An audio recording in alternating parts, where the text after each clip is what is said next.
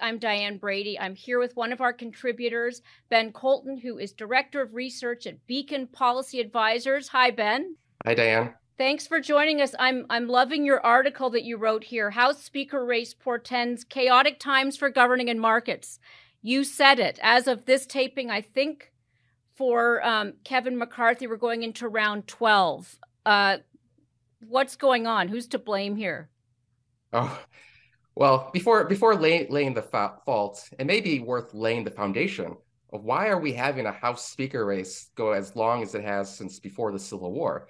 Uh, but this isn't this isn't something that's uh, necessarily new. Just last Congress, uh, we had the, the Democrats going through a pretty chaotic spell where they had the longest budget reconciliation process in history. Uh, it took well over the, over a year. So there's something going on here in Congress, and I, I think it's worth maybe pinning down some of the foundational points here. And that's because there, I think there's an inherent instability in, in, in, Congress. When you look at kind of Congress in, in the last century, between 1955 and 1995, control of the House did not change once. It was Democrats who hold control, and, and their majority was over 50 seats in every year at, at the least. Uh, but since that time, Congress has, or the House has flipped five or four times, and Republicans they only hold a four seat majority just same as as as Democrats. They only have four seats to spare.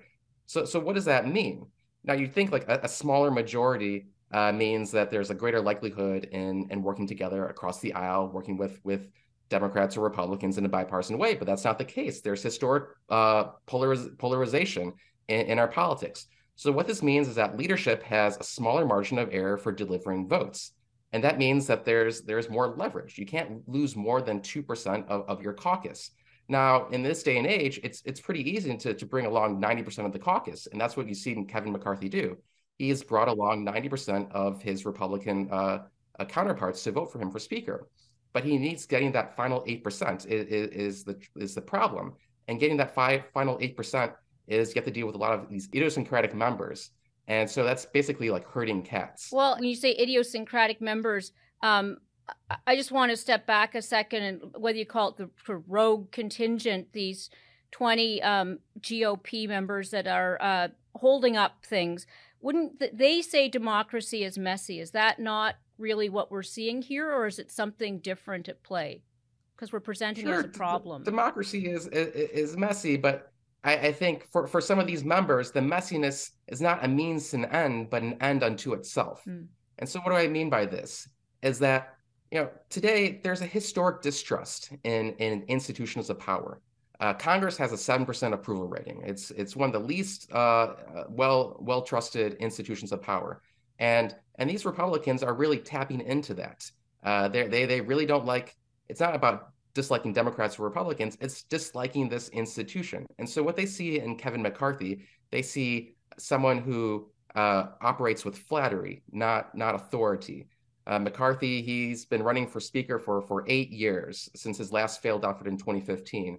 Uh, that he he kind of says what he wants to say to kind of get the votes.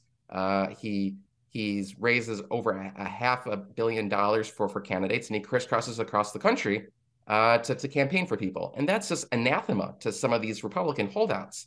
Uh, they want to upend, or rather, even just end just the way how government is is run and, and functions.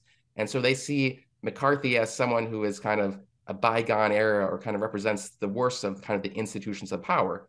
And so what they're they're what they're asking for is, is a complete change. And even that may not be enough for, for some of them who, who are call themselves never Kevins, that they just want to see a, a fresh face in leadership. And so when when you're operating with small margins and, and you're operating historic polarization where Democrats aren't willing to give any votes for, for McCarthy, you're kind of in between a rock and a hard place. And these holdouts know they have this leverage and they're wielding it a, a, as much as they can. I'm, I'm conscious of the fact that we're having this conversation um, on the second anniversary of the January 6th uh, riots. I don't even attacks. I don't even know what to describe them at this point. But one thing that's been interesting in this in this uh, I would call it a debacle so far is the fact that the former president Donald Trump does not seem to have much sway over this contingent that pl- allegedly pledges allegiance to him. Yes, I, I, think an important thing to know is that Trump didn't start this movement. Uh, he he he he created a he he created a, a marketing for it. He called it Make America Great Again. But before that, it was the Tea Party movement. And, and so he, he doesn't hold direct sway over kind of this discontent of kind of the establishment institutions. He he's just kind of he wants to like leave his mark on it. But it's it's clear that now that he's out of power, now that he does he still doesn't have Twitter, it's harder for him to be kind of involved in, in the news cycle where a lot of these members are are kind of eager to be atop of the news cycle. His, his say does not hold much sway. And I think it's also important to note that that for for for Trump, a lot of this is about him. He's not saying do this for me. He's saying, well, you should vote for McCarthy because you know he's he's a good choice. And so I think there's a difference between this being a rebuttal directly of Trump versus this being a rebuttal of of McCarthy and the establishment. And they're just saying, no, Trump, we we support Trump, as you saw Matt Gaetz uh, nominating uh, Donald Trump as Speaker of the House. Um, but it, it's it, it's it's more more just it's not it's not Trump's bailiwick of of where he can like kind of leave his influence, but it is also a reminder that Trump is at his weakest point uh, since he's entered politics in in, in 2015. Uh, he it's been two years since the insurrection. He was voted out of office. Uh, his his arch rival uh, Mitch McConnell was was reelected as the longest uh, Senate leader in, in, in history and there's there's someone who's really uh, uh, eyeing to out Trump Trump in, in, in Florida in Governor Ron DeSantis, and so I think that this is kind of does underscore some of the the, the lower power that Trump uh, holds these days. No, we're we're talking about dysfunction, and so let let's uh, before we're not prognosticators here. Obviously, there's there's going to be some end to this, and somehow, but the GOP itself, you know, the this level of divisiveness. Um, I don't know if you want to speak to that because I think there's certainly going to be a lot of examination after this episode, even if they do come to some sort of understanding. What what what do you think? Tell us a little bit about the evolution that you're seeing. Um, is this party of 20 likely to grow bigger? Is it now likely to be more marginalized? We're certainly seeing the former president not seen as strong as contender, perhaps, as he was a couple of months ago. Well, certainly this this wing of the Republican Party is is here to stay. Uh, I think with McCarthy, whether he wins or whether he, he doesn't win uh, the, the, the role for Speaker, one thing was clear was that after 2015, when he lost because he was not seen as conservative enough, he made a, a conscious decision to ingratiate himself with the conservative or call it the Tea Party or the MAGA elements of the party. And so even if Trump is not the is not the leader, even if McCarthy is not the leader, of, of, of Republicans in, in the House, uh, Trumpism in, in, in, in parlance is here to stay. It's just, is there, what's the next iteration of Trumpism? Is it these people like Matt Gaetz? Is it these people like Chip Roy who, who are looking to kind of, you know, wield wield uh, the, the, the power of the House and, and the House rules and the, kind of the organization to try to create drastic cuts in spending, to try to hold shutdowns over kind of border wall policies, um, and, and, and, trying to maybe negotiate uh, a change in, in, entitlement spending at the risk of, a, of the first ever default uh, of, of U.S. debt. And then at the same time, at the presidential level, it may it may be Trump. Uh, I mean, he's running for office, but the, his biggest competitor is not someone who's anti-Trump. It's someone who is even more Trump Trumpy, and that's Governor Florida Governor Ron DeSantis. And so it's not a, it's not an, an either or of whether we're going to have Trumpism or this MAGA element or not. It's just what kind of what's the variant going to look like. And someone like DeSantis is, as you can see, that he had his inauguration this week after ha- having a big reelection uh, in, in November. And, and his focus is on attacking kind of businesses, this so-called wokeism, uh, ESG investing, uh, and and this anti-institutionalists, anti-experts that you're kind of seeing some of these similar elements in in the in the, the Republican holdouts. And, and just not to mention that Ron DeSantis was an original founder of the House Freedom Caucus, which is where all these member, all these holdouts belong to in, in the House. You're talking about institutions. Um, let's pivot from Congress for a second because there, we're seeing some workarounds in a way with some other institutions in Washington that um, if they certainly can't make policy, but we're getting edicts, FTC, and otherwise. What do you make of that? Yeah, so nature abhors a vacuum. And so what could happen, ironically, is a, gravita- gravitation away from kind of House Republicans and more towards steady institutions of power. So, as you're saying, the FTC had a, a rollout on, on non-compete uh, agreements, which is a major shift in, in, in labor and competition policy. You know, President Biden, uh, despite being 80 year, years old, he's very likely going to run for re-election, and he wants to contrast himself uh, a chaotic uh, legislative branch branch with a robust regulatory agenda. And so you're going to see a continuing focus towards power being directed in, in the executive branch if things can't get done in the legislative branch. So there's the, the Federal Trade Commission. They're looking to, to also release a, a pretty comprehensive data privacy policy. The Securities and Exchange Commission, they're looking in April to release uh, climate disclosure requirements for, for corporations.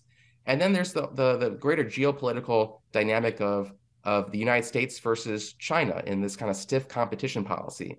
While there may be uh, desire in Congress to do some action at the legislative level, if they can't get something done, the administration will go forward. And so we're already seeing a possibility of, of, of, executive orders on outbound investment restrictions into investments in China, further restrictions on, on things like semiconductors, and perhaps even a, a continuing trade war uh, with, with some tariffs there. And so with eh, there's not if nothing gets done in, in, in the House, that doesn't mean nothing gets done in, in, in Washington, D.C. It's kind of the opposite. It's just power shifts to, to an area where where things can get done. Which is ironic in a way because then the whole area of deep state, et cetera, you know, where the power lies, it could give more fodder to this wing. Let's let's talk about the here and now.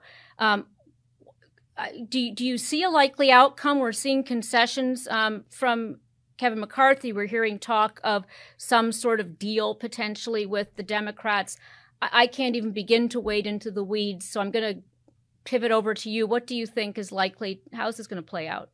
McCarthy and his leadership allies realize you know they, they can't make a deal with Democrats. It, it just that's just the nature of this partisan uh, world that we live in, and, and that these 212 votes are are going to stick with uh, Hakeem Jeffries, the the Democratic leader.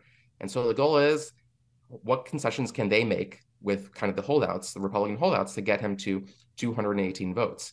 Uh, and so he made a deal last night with, with some of the holdouts, a lot of concessions on how the 118th Congress is organized, giving a lot more power to kind of the far right and, and less power to, to, to leadership. Now, does that provide enough votes? It, it, it won't. Um, the goal is to provide some votes that move away from voting for someone else towards McCarthy. And then the goal is to do a squeeze play, which is just to, to kind of to pressure these these last remaining holdouts holdouts or enough of them in, in order to kind of maybe bring concessions or other thing to pressure them into voting for McCarthy. Uh, but to paraphrase uh, the the Yogi Berra, uh, ninety percent of counting votes is mental, the other half is physical. There, there's something of a topsy turvy environment here, thinking that uh, that this strategy can, can, can work, especially when these holdouts feel empowered uh, going against uh, and being in the limelight and going against uh, McCarthy and, and with their goal of like bringing him down. So McCarthy, as I said, he's been running for speaker for eight years. Uh, he's willing to go the distance, but the rest of the Republican conference isn't willing to, to wait out that long. And so there's going to be a point in time if this squeeze plays doesn't work. Now it may, but if it doesn't, uh, there's going to be increasing pressure in, in the coming days uh, among McCarthy allies to tell him to step aside and to make room for for someone else to to, to try to, to win the gavel. And that next person would be Representative Steve Scalise, the, the second ranking Republican. Now, Scalise is seen as more authentically conservative uh, than, than, than McCarthy, and he does have pretty broad support among kind of the, the conservatives to the moderates of, of the party. Uh, and so I, I, think some of these never Kevin voters, uh, the Matt Gaetz, the Lauren Boeberts, uh, the, the Andy Biggs of the world, may be a little more amenable to, to voting for, for Scalise. But of course, he is still part of leadership. And if they're looking for a fresh face and, and someone who is not a part of the current leadership apparatus, then all bets are off of what happens next. And, and, and it's in that point where there's kind of a lot of chaos and there may be such exasperation that you could see some sort of deal with Democrats, although that's still kind of very far away. Uh, and and and so I think that's why there's a lot of kind of all bets are off if if if neither McCarthy nor Scalise can can get the votes. Well, it would be entertaining if the stakes were not so high. So thanks for making us smarter about this, Ben. Look forward to continuing the conversation. Likewise.